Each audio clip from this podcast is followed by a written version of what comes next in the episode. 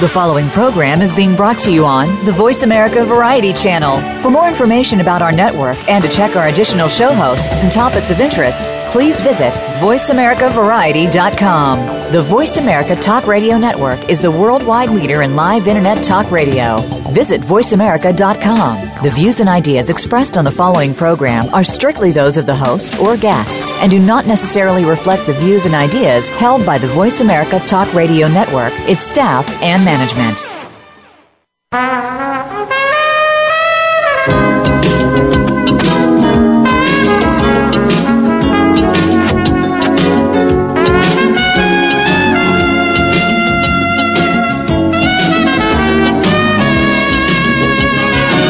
Welcome to PIs Declassified, an inside look at the world of private investigators.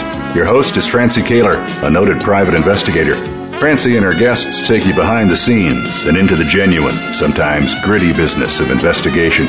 You'll hear stories from the trenches with plenty of surprises. Here's your host, Francie Kaler. Good morning.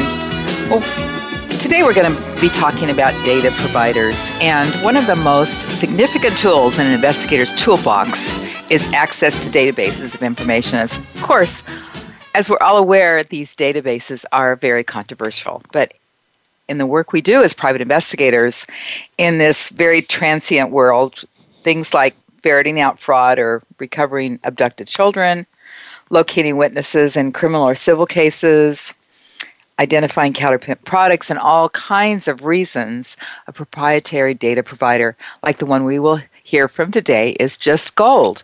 My guest today is Scott Wilson. Scott is the Director of Sales for IRB Search. Good morning, Scott. Good morning. Thanks for joining in. Thank you for having us. Us? Is there going to be more of us? I speak for the organization. Okay. Okay, just checking. Sometimes I can get away with that. Speaking for the organization or referring to yourself as us. That's right. Okay, so you are going to be talking about the ins and outs of access to data and how it relates to proprietary products you offer at your company, right? Yes, we can definitely talk about that, yes. Okay. How long have you been with IRB Search? It will be 8 years the end of October. Wow. That's a long time. That is a long time. You know, you have a very varied background. You want to talk about that a little bit? I know you've got all kinds of things. I started with IRB Search in 2006 as a network administrator, systems admin guy. So I have an IT background, and then I was moved around a little bit. I became the director of customer care and training. That was a promotional opportunity, and I was in that position for about 3 years, and then recently became the director of sales. Prior to all this good stuff, I am a 20-year Navy veteran. I was in the healthcare community, as well as spent some time after I retired from the Navy with the Florida Legislature and their IT department. Mm. As well as doing some consulting work after that bit. I was 7 years with the Florida Legislature and did some consulting as an instructional systems designer, making online training for a few organizations, Miami-Dade County, which included their water and sewer department, and Miami International Airport. And that was a financial type proprietary software. Simulations is what we created, and then I did a stint with Lockheed Martin doing the same thing with financial proprietary software, and what does that mean? It's basically creating online training using their tactics, or should I say their processes, and curtailing the training based on how they run their business. In most of these enterprise proprietary software packages, that's the best thing that you hope for, is that you can take their processes that they currently have and how they do business and incorporate it into the product that they've chosen to utilize. And in this case, to upgrade from an older version to a newer version. And sometimes the processes have to be changed a little bit on how they do business, but in most cases, they don't. It's a tough act to follow. Yeah. And I did the same thing at Lockheed Martin, and then also with my healthcare background, was able to redevelop some training for Department of Health that dealt with the Florida's vaccination program for children. Interesting. When you said you were in the Navy for 20 years in healthcare, what does that mean? I was a dental technician in the Navy for 20 years. So I worked in the dental field. Well, that seems to be completely consistent with IT. Well, as you know,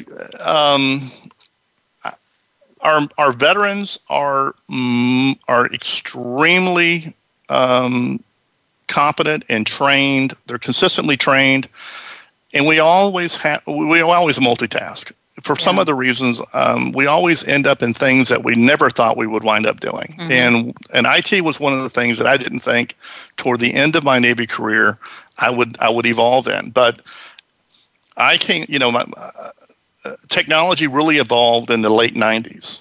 It was always there, but it really took off, and everyone began to leverage technology from the medical side of life. It was being able to reach out and educate other physicians without taking your whole team to that area by using the internet and other types of technologies to get that training across. And I know they've taken it light years ahead in the last 15, 20 years, but you know, we had to change.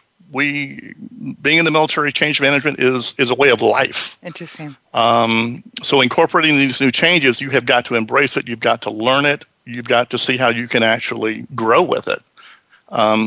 So I became an instant nerd overnight, and was able to leverage that information and that training, and I built upon it and kept building upon it until I reached the aspect of I felt comfortable being a network administrator and a system admin.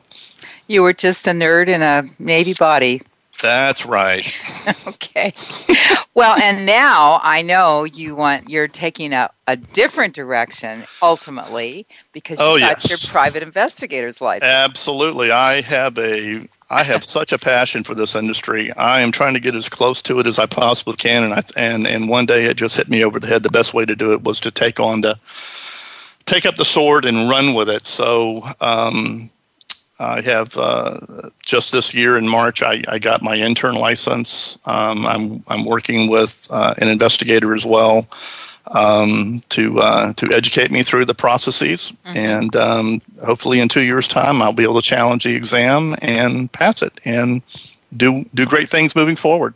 That is terrific. What I really love about what I've done in the past and what I plan to marry in the future is the professional investigator knowledge and training that I'm gaining today, and to leverage that with the technology background that I have, because I'm very, very interested in computer forensics and cellular technology, and so cellular forensics as well. So I think it's a great combination. I think that every investigation at some point in life, if it hasn't already in the very near future, will encompass some form of digital discovery. I totally agree. With cell phones, you know, becoming more smarter, with the technology continuing to grow on, and we're doing everything with technology now. So at some point in life, I believe if it's not happening now, it will happen soon enough. The everyday investigator is going to run across that. You know, they're going to have to look at technology as a way of diving in to help close that investigation, if not just diving in and seeing if it takes the investigation a little bit further. Oh, I think it's happening already. Yeah. Agreed. In fact, I mean, we're prime examples. Do we operate our entire lives on our smartphones? Really? Yeah. Pretty much. We're getting closer every day. Yeah. I mean, I remember seeing a seminar about 15 years ago where this guy that was presenting was talking about making the footprint of the data or the equipment you carry around with you smaller, and it was in a big bag. Now we have a smartphone, so it's talk about a small footprint. Absolutely. So you now are a member of Florida, California, and Texas Association of Licensed Investigators. I'm a member of the Big Three. Yeah, Big Three we call it. And yes. The National Association of Professional Background Screeners is an important association because background screening has become really instrumental in making good hiring decisions. Absolutely. And from a sales perspective, it's a $4 billion industry. Wow. That's interesting. Mm-hmm. And then you're a member of ASIS, too. Yes. Yeah. Interesting. Mm-hmm. So, all right. So, with that background, Scott, you came on board with the Director of Sales at IRB Search. Mm-hmm. And I know you really have a couple of things we really want to talk about. One is you have a new product called Focus. That's correct. I want to talk about. And mm-hmm. then you're going to clear up all the questions we have about the Death Master File. Mm-hmm. So let's start with Focus, though, first. And okay. We're going to need to take a break here in a couple of minutes, so I'll need to cut you off. Sure. So go ahead, but start telling us about Focus. Okay, IRB Focus, we launched it. That is our new search platform. It's doing really well. And we launched it late February, a soft launch, and then went hard at it around March, April timeframe. This new platform provides us so many new opportunities. It's a state-of-the-art interface. It's not the same cookie-cutter style that you may see with other data providers. It's completely different, but it lends more opportunity for us as a provider to provide quickly more information, more data, more searches, how we can actually blend more information. We always talk about our comprehensive report as a best value report because it has a good synopsis of everything about a particular subject. This platform is responsive, which and what I mean by responsive, you don't need to download an app on your phone. It responds to whatever device you happen to be using. So if you're using your smartphone, it will respond accordingly on the surface of your smartphone. Mm-hmm. If you use a tablet, it will respond accordingly. If you use a desktop, it will respond accordingly. And what I mean by that, the visual experience will respond accordingly to the device that you use. So does that mean it'll look the same no matter what? On your smartphone, it will be more of a vertical scroll because of the size of the screen. Right. But it will act the same way. You will be presented the same type of fields and such. So it will give you the same experience no matter what device you happen to be using on. Okay. All right. Let's hold that thought and take a break. We've got a lot more to discuss. We'll be back in a couple minutes. Okay.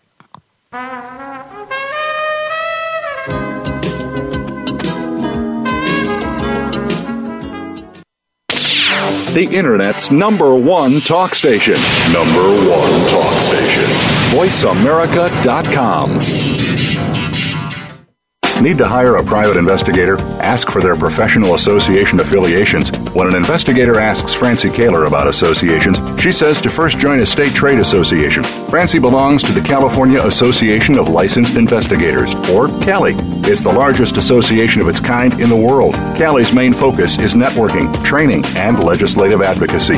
If you need a detective in California, contact CALI at cali-pi.org or call 1-800-350-CALI.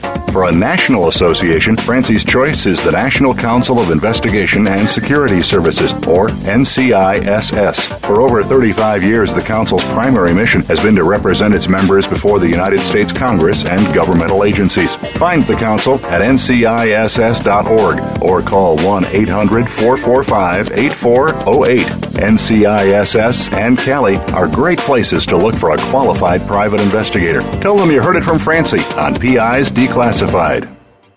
Talk, talk, talk. That's all we do is talk. Yeah!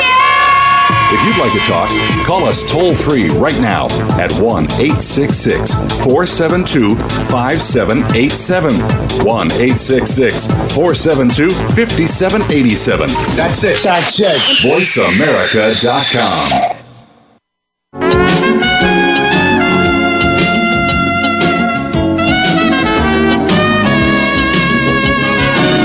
listening to PIs Declassified with Francie Kaler.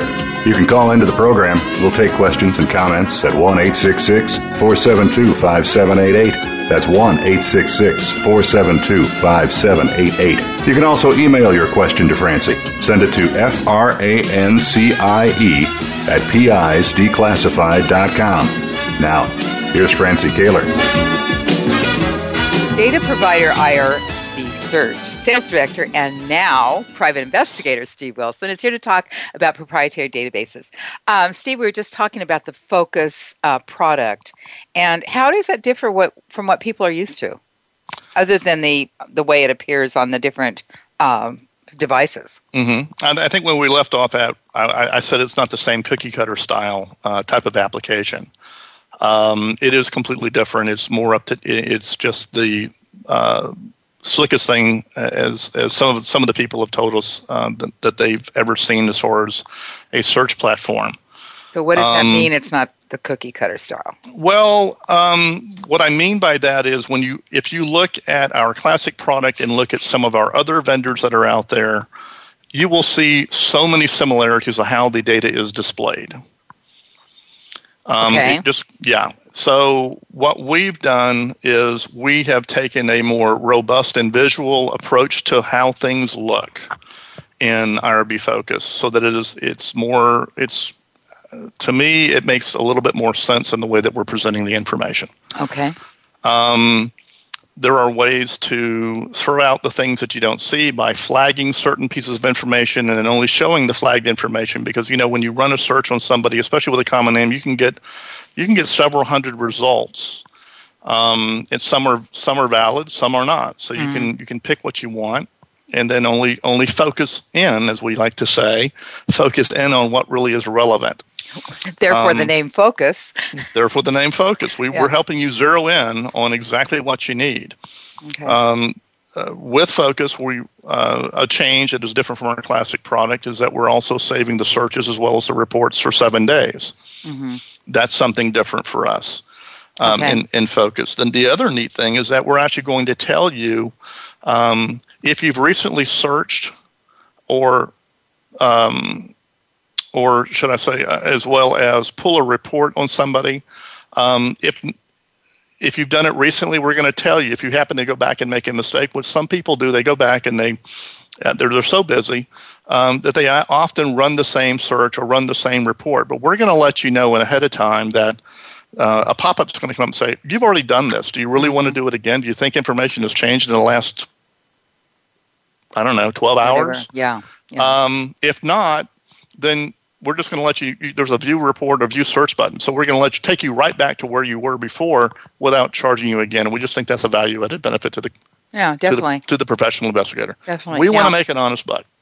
Now, I know there's people listening probably around the country, maybe the world, that hopefully, when you say pull a report on somebody, they get really anxious. Mm-hmm. So let's talk about that and why we actually pull reports. Okay. So our best value report is our comprehensive report, and then that pretty much tells you a good deal about the subject that you're trying to find more out about. Right. But let's make it quite clear that you must have a permissible purpose, a legal purpose, to have access to that particular information about that person. So that's the gist behind that. So if this is a discussion about privacy concerns, then it's all about that legal either GLBA and or DPPA permissible purpose to have access to that particular piece of information. Yeah. But let's take it a step further. Let's hang on a second. Mm-hmm. GLBA, Gramm-Leach-Bliley Act. Yes. That's the act that was passed that prohibits pretexting any entity for financial information. Mm-hmm. And the other one you mentioned was what? The Driver's Privacy Protection Act. Okay. And the Driver's Privacy Protection Act gives people access to driving records for permissible purposes. That is correct. Okay, so I just wanted to define that because not everybody knows what that means. Understand. And just to say that private investigators, are always part of a legal process. Yes. Regardless of how simple the case is, or how, or whether it's a private client, it could end up in a court of law. Mm-hmm. So we have to be very careful that we get factual information and that we're locating the person that is necessary for the particular situation that we're working on. That is correct. And when you mentioned a common name, you might say, you're looking for Robert Smith. Mm-hmm. My goodness. You can get, there's a bunch of Robert Smiths out there in the world. There are a bunch of Robert Smiths out there in the world. Mm-hmm. And how do you narrow that down? And that's the kind of thing we do, is we mm-hmm. need to make sure that we are talking to the correct Robert Smith. That's correct. Okay. I just wanted to lay that groundwork. No, that's fine. That is fine. Focus also allows us to do a direct report feature, which is something that currently, I'm not aware of any other provider that allows you to do that. And what I mean by that is, once again, the cookie cutter style is you run a person search to get some very, very limited information, which is usually a person's name, pieces of the Social Security number. There is redaction there in the last four. Pieces of the date of birth. There is redaction of the day, and then potentially a current address. Okay, can we go back for that? Yes, sorry, I just want to make sure we clarify this. So, when people are concerned about their Social Security numbers are being out in these databases, yes. In your situation, it's only a partial social. That is correct. Okay, and only a partial date of birth. That's correct. Okay, go ahead. Okay. Sorry. Right. Okay, so our direct report feature. If you already have the full Social Security number, and there are times where the consumer will provide that information. Mm-hmm. There are times where the consumer will provide their full date of birth. Right. If you have that information about that person, including their first and last name, you can go direct to report, which means that you don't have to rely on the person search to guide you to where you want, when you want the full comprehensive report. You can just plug in, if it's been provided to you and you have the authority to do it, and usually private investigators have some form of waiver form or permissible form from the consumer to do this, then they can actually just plug in the Social Security number and actually go direct report. What's in it for the private investigator? You don't have to spend the money on the person search. You can just go directly to the comprehensive report and get what you need. Okay. From that standpoint. All so right. There's a cost-saving feature that we have built into IRB Focus. Our new comp report, our PDF version of the comp report, what we've done there is we've actually included now a summary page and a table of contents that is second to none. What we're doing there is we're providing on page 1 and page 2 of the summary. There's usually 2 pages. It just really depends on how much information is coming back on a particular subject. We're summarizing all that for you. Mm-hmm. So you can get back 80, 90, 100, 150 pages of information depending on the age and how much activity has been recorded about this information from credit bureaus and other sources of information that is provided. So it can be a lot to go through.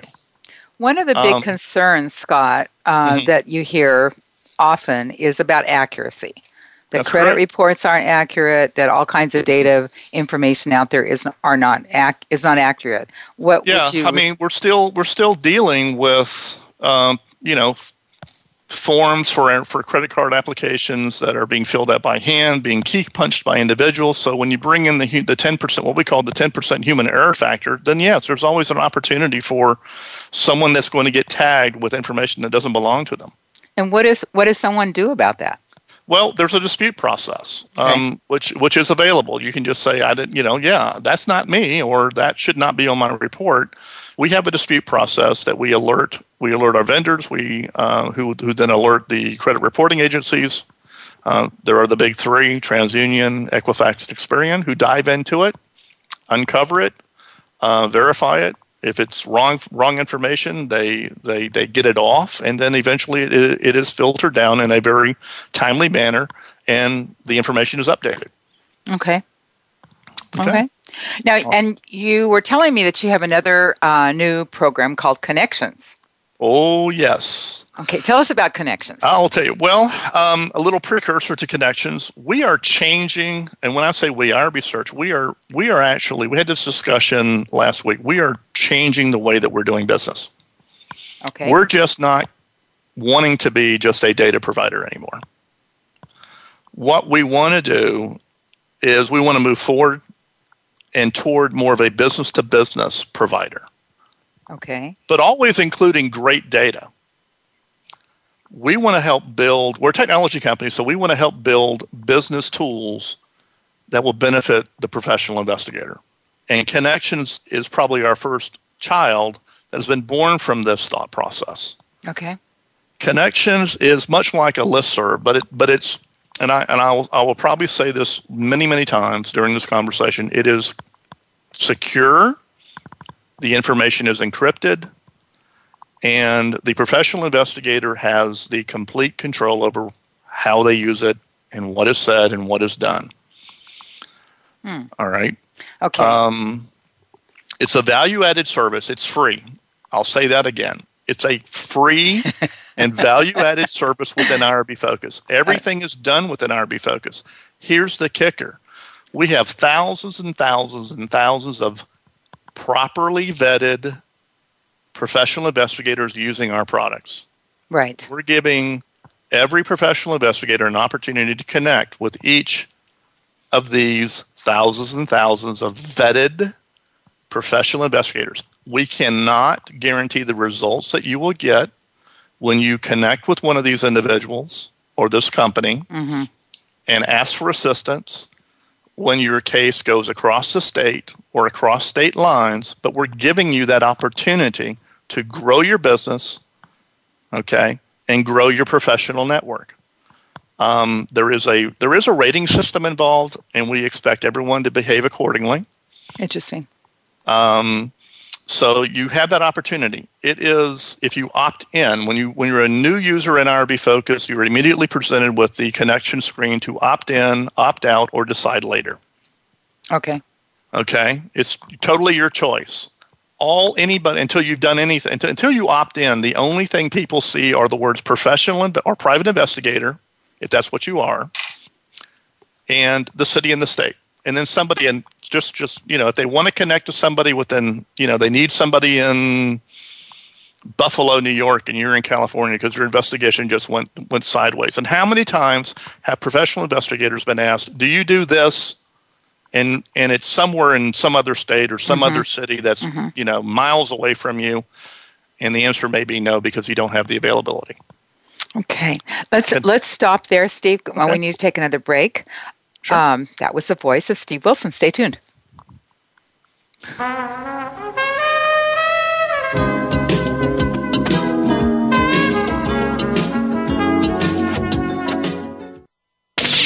The Internet's #1 talk station. #1 talk station. VoiceAmerica.com. Need to hire a private investigator? Ask for their professional association affiliations. When an investigator asks Francie Kaler about associations, she says to first join a state trade association. Francie belongs to the California Association of Licensed Investigators, or CALI. It's the largest association of its kind in the world. CALI's main focus is networking, training, and legislative advocacy. If you need a detective in California, contact CALI at cali-pi.org or call 1-800-350-CALI. For a national association, Francie's choice is the National Council of Investigation and Security Services, or NCISS. For over 35 years, the Council's primary mission has been to represent its members before the United States Congress and governmental agencies. Find the Council at nciss.org or call 1-800-445-8408. NCISS and CALI are great places to look for a qualified private investigator. Tell them you heard it from Francie on PIs Declassified. Talk, talk, talk. That's all we do is talk. Yeah!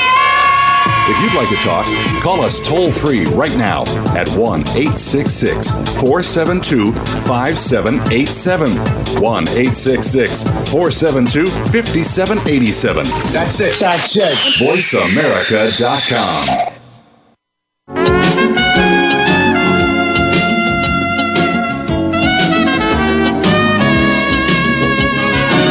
You're listening to PIs Declassified with Francie Kaler. You can call into the program. We'll take questions and comments at 1-866-472-5788. That's 1-866-472-5788. You can also email your question to Francie. Send it to francie@pisdeclassified.com. Now, here's Francie Kaler. Well, that was actually not the voice of Steve Wilson. It was the voice of Scott Wilson. I apologize. I evidently have been calling Scott Steve. That's for quite all right. Minutes now. But we'll refer to him as Scott, even though I know his real name is Steve. Well, I mean, I do realize that, you know, last week you had Steve Brombaum on the show. And I mean, that's a tough act to follow regardless. And you're calling me Steve, so I'm feeling pretty good right now. Oh, my gosh. Well, you're very kind. Well, anyway, I do apologize. That's quite all right. At any rate, so here we are. We're talking about connections. And, and you know, Scott, when you say vetted, what does that mean to IRB Search? Every customer of IRB Search has to go through a vetting process. We vet the business. We vet the individual. We make sure that the business is in good standing in the state that they're in based on the state's regulations. We vet the individual based on licensure, based on the state that they happen to be in. And there are some states that do not license private investigators. Yeah. It's a short list. Very short. And there are things that are changing. Alabama, I believe, just enacted, their law that was signed last year. Now that we're in the month of September, that has become effective now. That there's no more grandfathering. Everybody has to have a private investigator license in Alabama. And then, as we know, that I believe it was 2012, Colorado went through some legislature that got a voluntary process going. That I feel that will eventually. It was nothing more than a footprint. It has gone to a regular licensing now. It has gone to a regular. Okay, excellent. Yeah, so they're now licensed as well.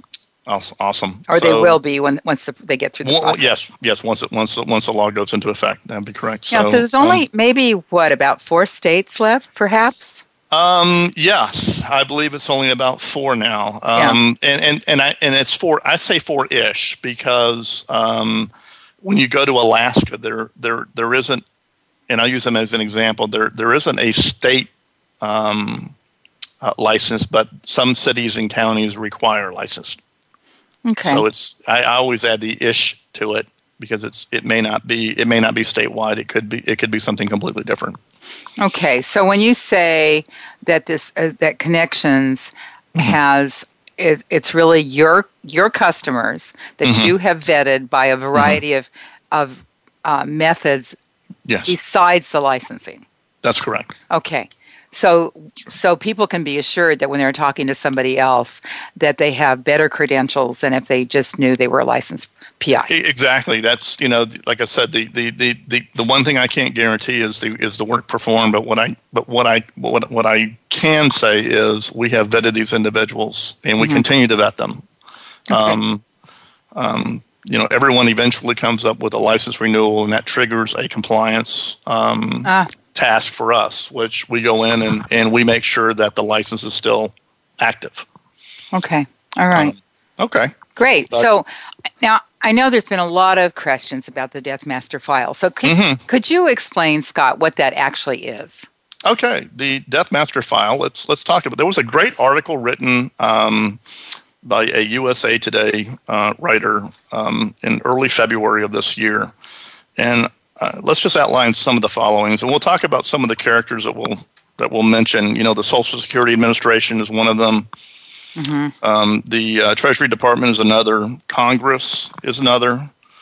The Department of Commerce and the National Technical Information Service. We'll talk about those, and then eventually we'll come down and we'll kind of roll this all into, okay, what are the expectations of the professional investigator?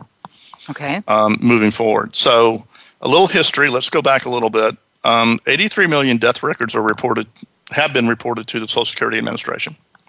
Phenomenal. They provide provide access to this information for tax collectors, pension systems, insurance companies, credit reporting agencies, And the reason that this information is provided to them, and they consider these legitimate people or legitimate companies or agencies to have this information, is to, as the article states, to prevent. I'm going to add an adjective in there and say, or an adverb and say, help prevent fraud, because it is out of control. Mm-hmm. I have a little story. I'll be as brief as possible, but okay. I had a phone call from some good friends in India yesterday who said that they represented card service members and said that they could lower my interest rate on my credit card. They said they had all my information in front of them and they wanted my expiration date on my visa. And I said, well, if you have everything, then you should be able to tell me. Mm. I'm a little more, I was born at night, but not last night. Right. Well, we bantered back and forth about that. And I said, well, I really think this is, I have concerns here. And what are your concerns? I said, identity theft, fraud, credit card abuse. And the woman on the other end of the phone started laughing. And I said, well, I'll tell you what. I don't think this is legit. I'm going to end the call. I ended the call. Within 10 seconds, my phone rang again. It was from an undisclosed number. The caller was blocked, and it was her so-called supervisor who was wanting to know why I ended the call. We have such a great – we're going to lower your interest rate. I'm like, I don't think you have anything to do with this. Uh-huh. Hung up on them, called the number on the back of my credit card, spoke to someone there, and it's a phishing. I knew it was. It's a phishing incident. So It's rampant. It is going on big time. So all right. So the point you're making is it isn't just in the United States. It's just not in the United States. Yeah, right. No, it's not. It's everywhere. So let's get back to this. All right. Thieves have been using information that they've been gaining from the Death Master File that holds Social Security numbers of those folks that are deceased. Mm-hmm. And they've been using this stuff for years to file fraudulent tax returns, to rob taxpayers of millions of dollars. Okay. The Treasury audits that were done have uncovered that the IRS often fails to check whether a claim, or should I say a filed return, mm-hmm. Is actually a recipient of someone who has passed away. And I'm not saying they don't do it. I'm just saying it's not done enough. Right. Yeah. And unfortunately, the best we could get from this report was in 2011 there were over 19,000 such errors that the IRS just overlooked, processed the claim, gave out the money, and nothing else was done about it. Hmm. So naturally, this is reported to Congress, and Congress gets in and says, "Okay, part of a budget deal was to close public access to the DMF," mm-hmm. And that was late last year. Okay, so they were claiming the proposed savings in fraudulent activity was in upwards of $786 million over a 10-year period. But guess what? It didn't happen. They never closed the access to the DMF, for public access to the DMF. And the Department of Commerce is the senior regulatory agency over the Death Master File and the Social Security Administration. Mm-hmm. They ignored it, because they wanted to make sure that there was some form of certification process and it was an established for legitimate users. And they didn't feel comfortable just turning it off to the agency or to the companies, the public companies I spoke about earlier, the insurance companies, tax collectors, and so on. We needed a vetted process in order to make sure that we're giving this information out to legitimate purposes. So in the meantime, it wasn't a good idea just to shut people off. Yeah. All right. So the National Technical Information Service, which maintains the database, they also said they didn't want to close the file to those that already had in their minds, and as most public people may think, a real legitimate purpose for this information. All right. So let's flash forward a little bit. So what happened? The end of February, they cut off any new information that was going to be updated in this file. They cut it off publicly, and they cut it off for the providers because so they could go ahead and and create this certification process to ensure that the right people, the right agencies, the right companies were getting this information legitimately. So they left. And it did affect us. So they left what was in there. They left what was in there. What you had after February 29th of this year, nothing else had been updated. Okay. So you had all previous information. All right. Okay. And if you don't go through the certification process, you don't get an update until 3 years after somebody has passed away. So any deceased information 3 years out. So if we said no, we didn't want it, it would be 2017 before we got the 2014 individuals who had passed away, their deceased information. Now, in our products, what you see, if someone comes back as being deceased, you get a nice big D next to their name, and that's our flag indicator that someone is deceased. Okay. I can't speak for other data providers, but I think it's fairly similar. Mm-hmm. So it's been about 9 months, and where are we at now? They have completed the certification process. We have been in receipt of our forms. We have filled them out. We have sent them back. We are certified. So that means, Scott, IRB Search is certified. So then you have the responsibility. IRB Search has the responsibility for vetting their customers. Yes, we have the responsibility of vetting our customers to give them data. And that's exactly where we're going. So what is this? How does this affect the professional investigator? What more do they have to do? We spoke earlier about the Gramm-Leach-Bliley Act and the Driver's Privacy Protection Act. And when somebody comes in to run a search or run a report, you have to choose your permissible purpose based on GLBA and DPPA. Mm-hmm. Our customers, and I can't speak for all data providers, but I'm fairly confident that it will work something like this. There will also be a permissible selection that they'll have to choose to get information based on the Death Master File. Okay. And an additional level, yeah. Yes. Okay. In addition to that, we will probably enact another form. We all love paperwork. We'll have to enact another form that each of our customers who wants access to the Death Master File will have to. It's probably going to be a one-pager. I haven't seen it yet. But they're going to have to elect and certify their permissible purpose. Now, what are some of the permissible purposes that we may or may not, I can tell you what we may see on there for definite. One would be fraud prevention and identity verification. That would be a purpose, and I think that is probably the best purpose for any professional investigator to have. To need access to Death Master File. But there may be some others. There may be governmental rules and maybe one that deals with fiduciary duties. Not certain if we're going to carry those over because I really believe that the fraud prevention identity verification purpose is probably the best blanket. But you're going to have to say that that's why I need access to the DMF, and you're going to declare that on a form. And then we have to keep that form for legal purposes. And I would encourage people, as I always do, if you are uncertain about which purpose, whether it's GLBA, DPPA, or now going to be the Death Master File, consult your legal advice. Mm-hmm. If you don't have an attorney on retainer of some sort, I would encourage someone to buddy up with one and keep them on your Rolodex for when you need them. And I know, Scott, from hearing stories in the field that if somebody violates the rules, the subscriber rules that you have, that you sign up with your database, that you and they violate those rules, they are off immediately. In most cases, yes. Yeah. I mean, we do dive in. I mean, people make mistakes. Sometimes it's just.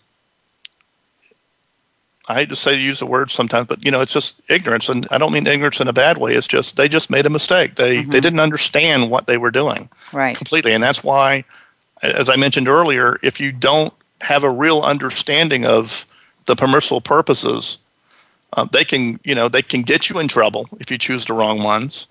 And that's why I always the caveat that we always tell our customers is if you're completely unsure about what you should choose when you run a search or run a report, seek legal counsel. Make sure that what you're doing, you're not violating any of these regulations or laws. Mm-hmm. So, and let it be known because the reason we really hammer that home is the federal government came out with a baseline for the Gramm-Leach-Bliley Act and for the Driver's Privacy Protection Act, and as they're doing with the DMF. Mm-hmm. But it doesn't mean that the states cannot, and a lot of them have, and California is definitely one of them. Exactly. Where they have tightened the screws down even further about what you get depending on what you choose. A prime example is the Fair Credit Reporting Act. Exactly. Yeah. So let me just explain that since I brought it up. Fair Credit Reporting Act has nothing to do with, for us, has nothing to do with credit. It has to do with reporting criminal matters on in employment, pre-employment or employment situation. Or tenant screening or insurance it's got a short gambit, but and what happens is we become a consumer reporting agency because we have to report that information, and if it's challenged, the person who it's about, the potential candidate or the person that's an employee, has the right to challenge it.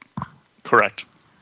Yes, there has to be. Yeah, that's the biggest thing that I can think of. The benefit behind and the rules behind the Fair Credit Reporting Act is that there is a clear path for disputing the information on a report, and it goes without saying. You hear it on TV, you hear it on the radio all the time.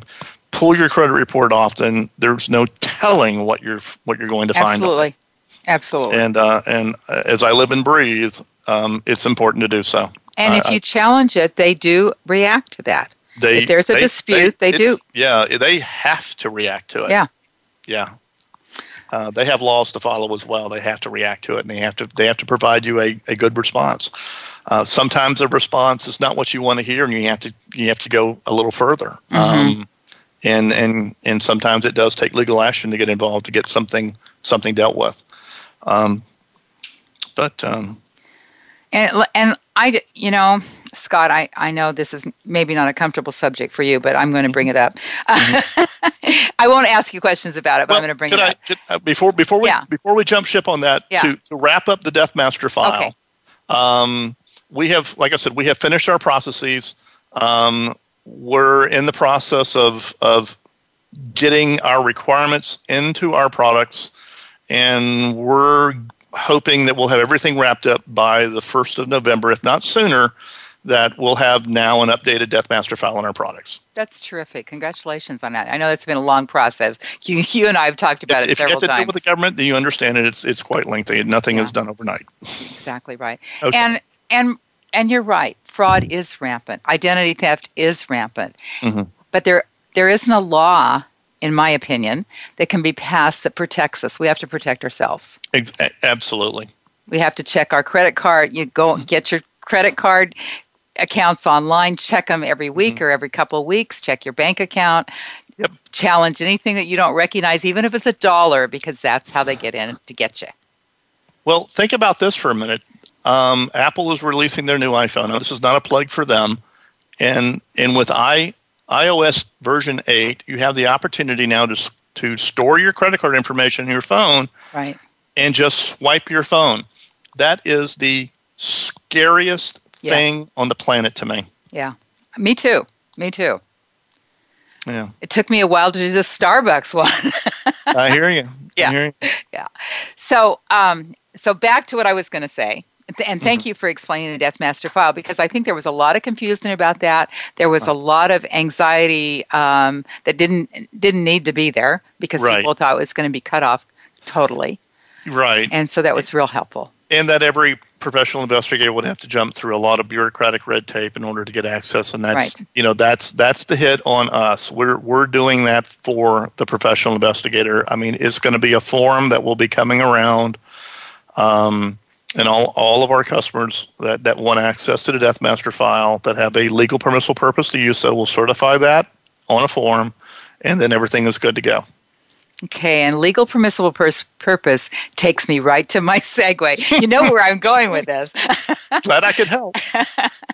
I just want to make a statement about if you're listening to this show and you have ever used an online, internet-based data provider. I'm not going to mention any names, but you all know who I'm talking about. They are companies that provide data, and you can give them your parameters and get data back just by the use of a credit card. There is no vetting. They don't know who they're selling to. Mm-hmm. Some That's of their correct. Information is correct. Yeah. Some of it isn't. But the main thing is these providers, in my opinion, provide a disservice to the world. Agreed. And we call them consumer providers. Consumer providers, okay. We call them consumer providers because their information is often public, not vetted. It's totally hit and miss. I can't tell you the number of times that we've gotten phone calls from people that have actually gone out and used some of those consumer companies that remain nameless. And they've actually challenged us on some of the information, and it's most of it is not accurate.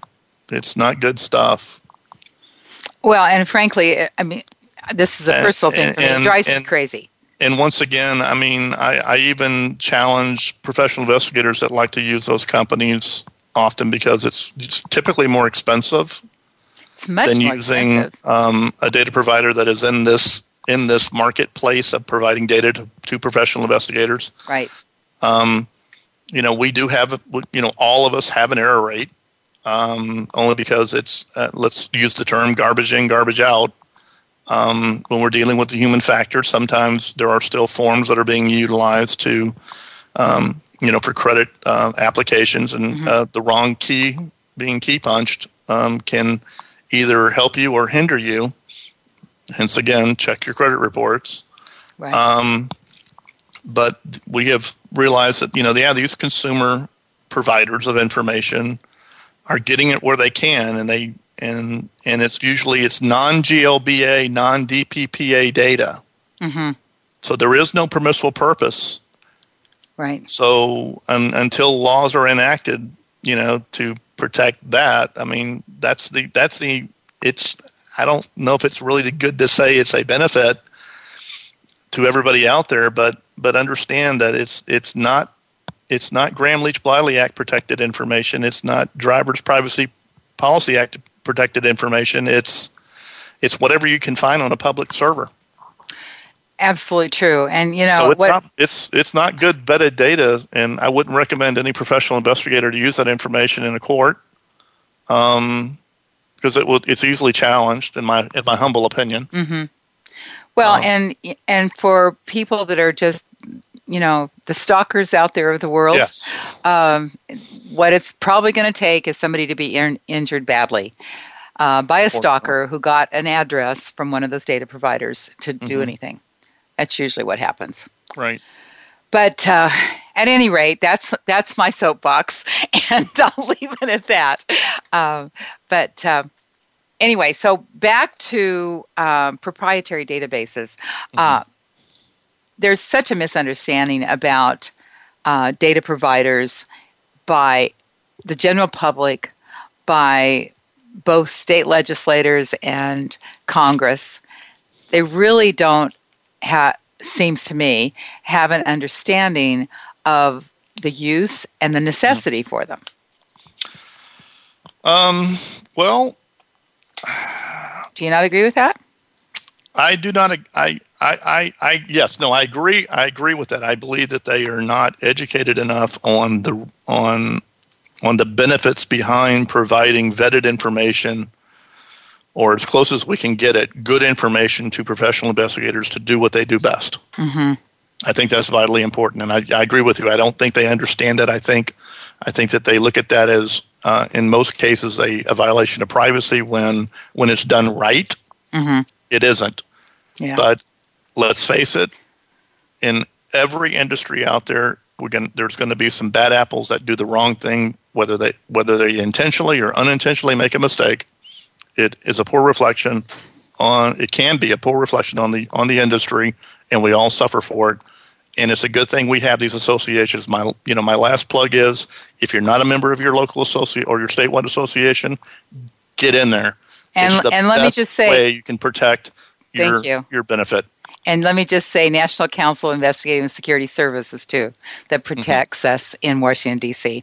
So that takes us to the end of the hour, Scott. Thank you so much. Scott, thank a.k.a. you. Steve Wilson at IRB Search. And tune in again next week as we declassify more real stories from real investigators. Awesome.